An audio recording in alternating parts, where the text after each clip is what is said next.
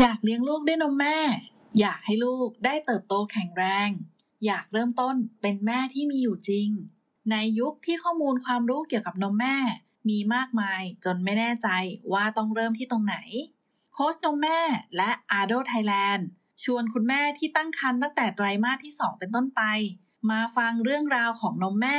เพื่อเตรียมตัวเลี้ยงลูกด้วยนมแม่อย่างมีความสุขในแบบฉบับที่คุณแม่เลือกค่ะนมแม่หนึ่งหนึ่งหนึ่งจะรู้ได้อย่างไรว่าคุณหมอสนับสนุนนมแม่ในทางปฏิบัติจาก อี พี ที่แล้วเราคุยกันถึงวิธีการคลอดที่เป็นเบสตาสำหรับลูกซึ่งก็คือการคลอดธรรมชาตินะคะสำหรับคุณพ่อคุณแม่ที่มีเป้าหมายชัดเจนและจริงจังกับการเลี้ยงลูกด้วยนมแม่อยากให้ฟัง อี พี นี้เพื่อจะได้นำไปคุยกับคุณหมอสุที่ดูแลคุณแม่แล้วก็คุณหมอเด็กที่ดูแลลูกน้อยของเรานะคะทำไมเราถึงต้องตามหาโรงพยาบาลและบุคลากรทางการแพทย์ที่สนับสนุนนมแม่ในทางปฏิบัติก็เพราะว่าโรงพยาบาลส่วนใหญ่แล้วก็บุคลากรส่วนใหญ่เนี่ยเขามักจะสนับสนุนนมแม่แต่ในทางทฤษฎีเท่านั้นในทางปฏิบัติจริงเนี่ยจะมีหลายสิ่งหลายอย่างมากๆที่เกิดขึ้นนะคะแล้วก็กลายเป็นอุปสรรคที่ทำให้การเลี้ยงลูกด้วยนมแม่ของคุณแม่เนี่ยมันเกิดขึ้นได้ยากนะคะแล้วก็มีปัญหาตามมาหลายอย่างคุณพ่อคุณแม่ส่วนใหญ่ที่มาฟังคลิปนี้เนี่ยพี่เข้าใจว่าน่าจะฝากคันแล้วก็เลือกโรงพยาบาลไปแล้วนะคะแต่ถ้าเกิดบังเอิญมีคุณพ่อคุณแม่ที่ยังไม่ได้เลือกโรงพยาบาลนะคะแล้วก็มาฟังคลิปนี้เนี่ยพี่อยากให้ตามหาข้อมูลเหล่านี้นะคะในการที่จะเลือกหมอเลือกโรงพยาบาลเพื่อที่เราจะได้ไปฝากครรภ์นะคะถ้าเป้าหมายของของเราเนี่ยคือการให้ลูกกินนมแม่ถ้าเราได้โรงพยาบาลแล้วก็หมอที่สนับสนุนจริงจังในทางปฏิบัติเนี่ยมันจะช่วยให้เป้าหมายของคุณพ่อคุณแม่เนี่ยสำเร็จได้ง่ายขึ้นนะคะเวลาที่เราเอ่อคุยกับโรงพยาบาลนะคะอยากให้จริงๆอยากให้ลองไปลองไปดูที่โรงพยาบาลจริงนะคะก่อนที่เราจะเลือกนะคะก็อาจจะไปสอบถามนะคะว่าที่โรงพยาบาลเนี้ยมีเด็กที่คลอดตามกำหนดแล้วก็สุขภาพดีกินนมแม่ครบหกเดือนเนี่ยกี่เปอร์เซ็นต์นะคะถ้าได้เกิน ห้าสิบเปอร์เซ็นต์ สำหรับโรงพยาบาลเอกชนเนี่ยพี่ถือว่าใช้ได้แล้วนะคะเพราะว่าอัตราการเลี้ยงลูกด้วยนมแม่ที่ครบหกเดือนของประเทศไทยเนี่ยค่าเฉลี่ยทั่วประเทศรวมกันเนี่ยจะอยู่ที่ประมาณยี่สิบกว่าเปอร์เซ็นต์เท่านั้นเองในโรงพยาบาลรัฐบาลนะคะอาจจะได้มากนิดนึงเพราะว่าสมัยก่อนมันมีนโยบายจริงจังนะคะที่เขาจะเป็นตัวชี้วัดของเขาแต่โรงพยาบาลเอกชนเนี่ยมันจะไม่มีตรงนี้นั้นถ้าเขาสามารถตอบได้ทันทีนะคะแล้วก็ตัวเลขเกิน ห้าสิบเปอร์เซ็นต์ เนี่ยแสดงว่าเขาเก็บตัวเลขอยู่นะคะแล้วก็เป็นตัวชี้วัดหนึ่งของเขาเพราะฉะนั้นก็ที่เหลือก็คือไปตามหาว่าบุคลากรคนไหนที่เขาจริงจังนะคะแล้วเราก็เลือกบุคลากรคนนั้นนะคะไม่ว่าจะเป็นหมอสูหรือหมอเด็กนะคะอันนี้ในภาพรวมของโรงพยาบาลนะคะแล้วก็เวลาที่ไปเดินดูในวอร์ดของเนอร์เซอรี่หรือว่าแผนกกุมารเวชเนี่ยนะคะก็ลองไปดูว่ามีโปสเตอร์ปฏิทินกระดาษโน้ตที่แบบที่บุคลากรเขาใช้อยู่นะคะเป็นที่มีโลโก้ของนมผงหรือเปล่าถ้ามีเนี่ยก็ก็เป็นสัญญาณเตือนนะคะว่าโรงพยาบาลเนี่ยเขาไม่ได้จริงจังกับเป้าหมายในการที่จะช่วยให้เลี้ยงให้คุณแม่เลี้ยงลูกด้วยนมแม่ได้นะคะส่วนใหญ่จะเป็นโปสเตอร์ที่แบบวัดส่วนสูงนะคะแล้วก็เยอะแยะไปหมดเลยเพราะว่าบริษัทนมผงเขาจะมีสิ่งเหล่านี้แจกนะคะถ้าโรงพยาบาลที่จริงจังอ่ะเขาจะไม่ได้รับจริงๆมันมันก็เหมือนสินบนไกลๆนะคะคือแล้วก็เอามาแปะได้ฟรีดูดีน่ารักแต่ว่าภาพที่เราเห็นจะเห็นโลโก้ของเอ่อนมผงยี่ห้อนี้บ่อยๆมันก็จะเหมือนกับสะกดจิตตัวเราว่าเวลาที่เอ่อเรามีปัญหากับการเลี้ยงลูกนมแม่เราก็จะนึกถึงนมผงยี่ห้อนี้แบรนด์นี้นะคะแล้วก็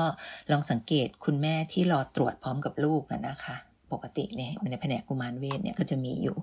ก็ดูว่าอ่าเขามีขวดนมป้อนนมขวดหรือว่าคุณแม่เข้าเต้าให้ลูกอยู่เพราะว่าระยะเวลาที่รอนานมันก็จะต้องมีจังหวะที่ลูกร้องนะคะถ้าลูกร้องแล้วคุณแม่เอาลูกเข้าเต้าเห็นเห็นน้องเข้าเต้าหลายๆคนนะคะแทนที่จะเป็นแบบเหมือนกับนมขวดหรือว่าตะกร้าที่แบบเหมือนกับมีขวดนมมาอย่างเงี้ยนะคะอันนี้เนี่ยก็จะเป็นสัญญาณว่าอ่าส่วนใหญ่ของเด็กในโรงพยาบาลเนี่ยเขาจะกินนมผงกันนะคะอันนี้คือภาพรวมของโรงพยาบาลทั่วๆไปนะคะทีนี้สำหรับคุณหมอสูนะคะถ้าเกิดว่าไม่ว่าจะไปฝากครรภ์แล้วก็ตามแต่หรือว่าเพิ่งจะเริ่มต้นนะคะก็คุณหมอสูที่สนับสนุนการเลี้ยงลูกนมแม่เนี่ยเขาจะสนับสนุนให้คลอดเองนะคะแล้วก็มีสัดส่วนของการคลอดธรรมชาติมากกว่าการผ่าตัดคลอดนะคะแล้วก็จะไม่พูดว่านมผงสมัยนี้ดีพอๆกับนมแม่สมมุติว่าคุณพ่อคุณแม่คุยเรื่องว่าเอ้ยอยากเลี้ยงลูกนมแม่แล้วคุณหมอพูดออกมาว่าเอ้ยนมผงสมัยนี้มันดีนะก็ไม่ต่างจากนมแม่หรอก คุณหมอที่พูดแบบนี้ก็จะเป็นคุณหมอที่มีแนวโน้มว่าจะโปรนมผงมากกว่านมแม่นะคะแล้วก็ที่โต๊ะคุณหมอนะคะไม่ควรมีเอกสารหรือว่าของแจกของแถมที่มาจากบริษัทนมผงนะคะแล้วก็ถ้าหมอสูเนี่ย อ่ะ อาจจะมีแซมเปิลนมแม่ท้องนะคะเพราะว่าจะเป็นทางเลือกของเขานะคะหมายความว่าทางเลี่ยงไม่ใช่ทางเลือกคือเป็นทางเลี่ยงของบริษัทนมเพราะตอนนี้เรามีกฎหมายนะคะที่ห้ามแจกตัวอย่างนมที่เป็นนมสำหรับทารกนะคะเขาก็จะมาแจกตัวอย่างนมที่เป็นนมแม่ท้องแทนนะคะอ่ะถ้าเกิดคุณหมอสนับสนุนให้คุณแม่กินนมสำหรับแม่ท้องเนี่ยก็มีแนวโน้มนะคะว่าคุณหมอเนี่ยก็จะไม่ค่อยจะสนับสนุนนมแม่สักเท่าไหร่นะคะเพราะว่าจริงๆแล้วคุณแม่เนี่ยมีอาหารปกติที่เรากินได้เยอะมากเลยนะคะที่ไม่จำเป็นต้องกินนมสูตรพิเศษสำหรับแม่ท้องอะไรแบบนี้นะคะแล้วก็เวลาที่คุณแม่พูดถึงว่าขอให้ลูกเข้าเต้าทันทีที่คลอดนะคะก็คุณหมอก็จะโอเคแล้วก็ยินดีนะคะแล้วก็ถัดไปก็จะเป็นเรื่องของการแยกแม่ลูกนะคะก็คือถ้าสมมติคลอดมาปุ๊บแล้วก็คุณหมอให้แยกแม่ลูกแล้วก็บอกให้คุณแม่พักผ่อนอันเนี้ยก็จะไม่ใช่นะคะเพราะว่าคุณพ่อคุณไอ้คุณแม่เนี่ยควรจะได้อยู่กับลูกทันทีที่คลอดนะคะแล้วก็หากคุณแม่เนี่ยมีปัญหาในเรื่องของสุขภาพนะคะคุณแม่อาจจะแบบเจ็บป่วยหรือว่ามีปัญหาอะไรแล้วก็จำเป็นต้องใช้ยาถ้าคุณหมอสั่งงดนมแม่แล้วก็แยกแม่ลูกอันเนี้ยก็เป็นสัญญาณที่บอกให้รู้ว่าคุณหมอไม่ได้สนับสนุนนมแม่ในทางปฏิบัตินะคะถัดไปก็เป็นเรื่องของคุณหมอเด็กนะคะสำหรับคุณหมอเด็กที่สนับสนุนนมแม่ในทางปฏิบัติเนี่ยก็จะต้องเป็นคุณหมอที่สนับสนุนให้ลูกเข้าเต้าทันทีที่คลอดนะคะแล้วก็สนับสนุนการสกินทูสกินคอนแทคนะคะก็คือการเอาลูกมาวางที่อกคุณแม่ในห้องคลอดเลยนะคะแล้วก็ให้เวลาลูกอยู่กับคุณแม่อย่างน้อยสักครึ่งชั่วโมงถึงหนึ่งชั่วโมงนะคะเพราะว่าการที่ลูกอยู่ที่อกคุณแม่เป็นระยะเวลาหนึ่งทันทีที่คลอดนะคะก็จะสร้างความคุ้นเคยให้กับลูกแล้วก็ลูกก็จะมีความรู้สึกปลอดภัยนะคะเขาก็จะคุ้นกับเสียงหัวใจเต้นของคุณแม่นะคะทำให้อัตราการเต้นหัวใจของลูกเนี่ยสม่ำเสมอแล้วก็ปกติดีนะคะแล้วก็ปรับปรุงปรับอุณหภูมิร่างกายของลูกด้วยนะคะก็คือมันจากงานวิจัยของต่างประเทศนะดีทุกอย่างเลยการที่เอาลูกมาสกินทูสกินคอนแทคตั้งแต่แรกคลอดนะคะแล้วก็คุณหมอจะต้องไม่สนับสนุนให้ป้อนขวดนะคะหรือว่าเสริมนมผงโดยไม่มีข้อบ่งชี้นะคะเพราะว่าการที่ให้ป้อนขวดตั้งแต่แรกคลอดเนี่ยลูกอาจจะสับสนหัวนมได้แล้วก็เขาจะมีปัญหาการเข้าเต้านะคะแล้วก็คุณหมอจะไม่แนะนำนมผงยี่ห้อใดยี่ห้อหนึ่งโดยเฉพาะนะคะเพราะว่ามันไม่มีไม่มีข้อพิสูจน์ไม่มีงานวิจัยที่เชื่อถือได้จริงๆจังๆเลยนะคะว่านมผงยี่ห้อใดดีกว่าอีกยี่ห้อหนึ่งนะคะสิ่งที่เกิดขึ้นมันคือการทดลองมากกว่าเด็กคนนี้อาจจะกินนมผงนี้เราก็ไม่มีปัญหาแต่ว่าอาจจะมีเด็กบางคนที่กินนมผงยี่ห้อนี้ก็มีปัญหาได้นะคะเพราะฉะนั้นคุณหมอจะไม่ได้แนะนำแบบนั้นนะคะ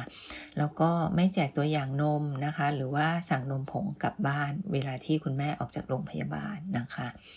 แล้วก็ไม่แก้ปัญหานมแม่ด้วยนมผงนะคะไม่ว่าคุณแม่จะมีปัญหาอะไรเช่นลูกอาจจะเข้าเต้าแล้วทำให้หัวนมคุณแม่แตกนะคะหรือว่านมคุณแม่มาช้ามีพังผืดใต้ลิ้นตัวเหลืองเรื่องพวกนี้แก้ปัญหา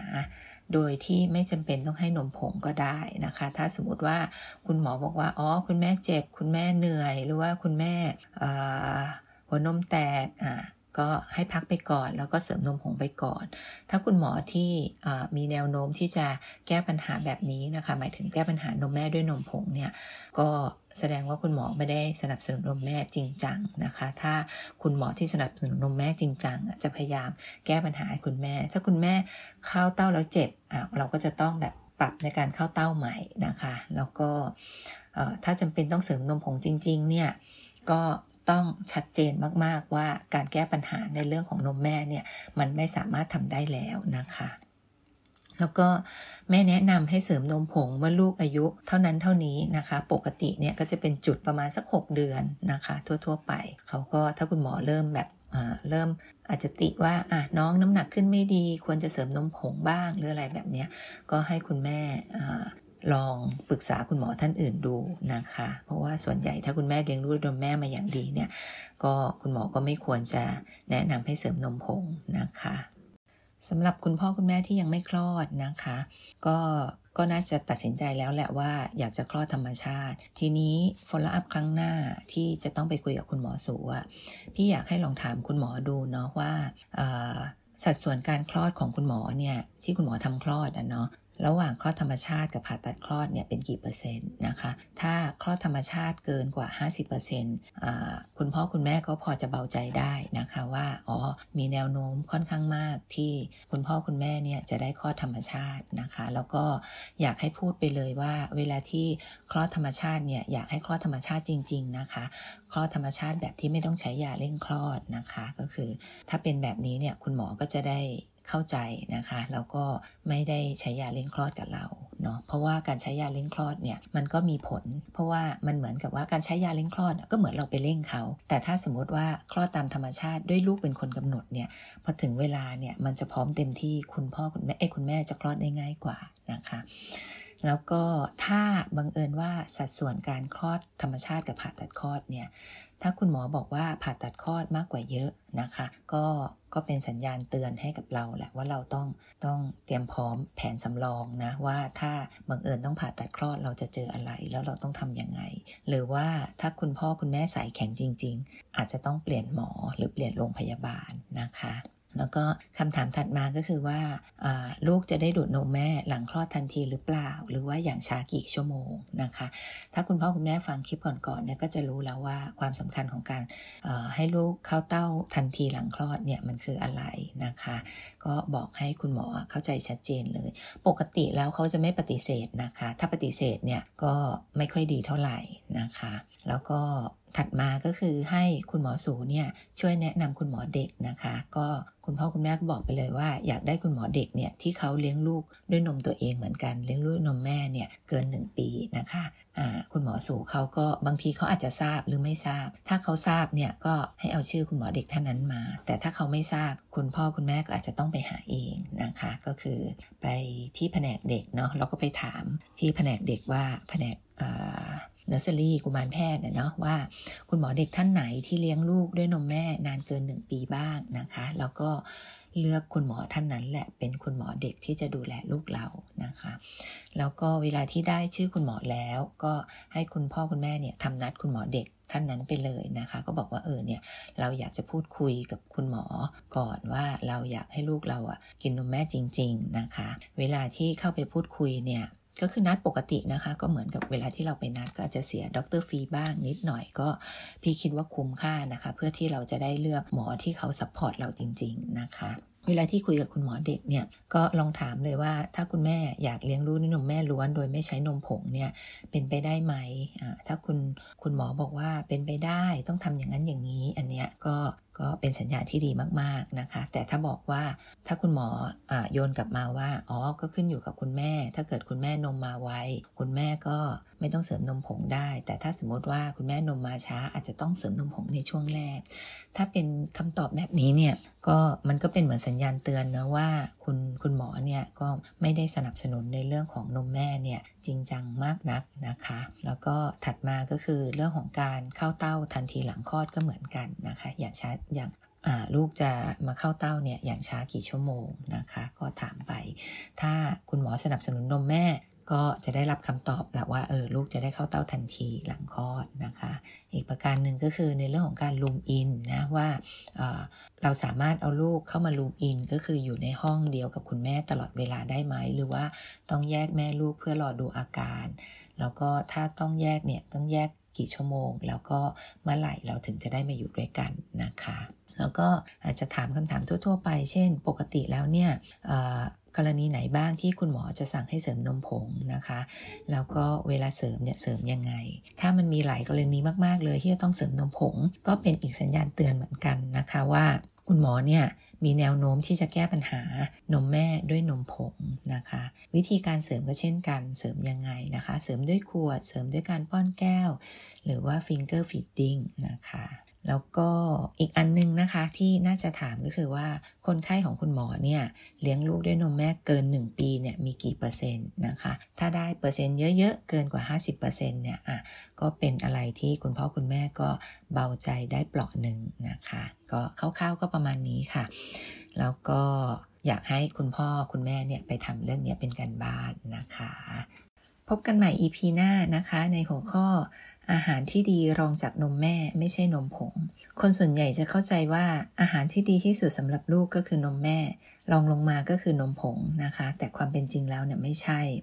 เดี๋ยว อี พี หน้าเรามาคุยกันเรื่องนี้นะคะสำหรับวันนี้สวัสดีค่ะ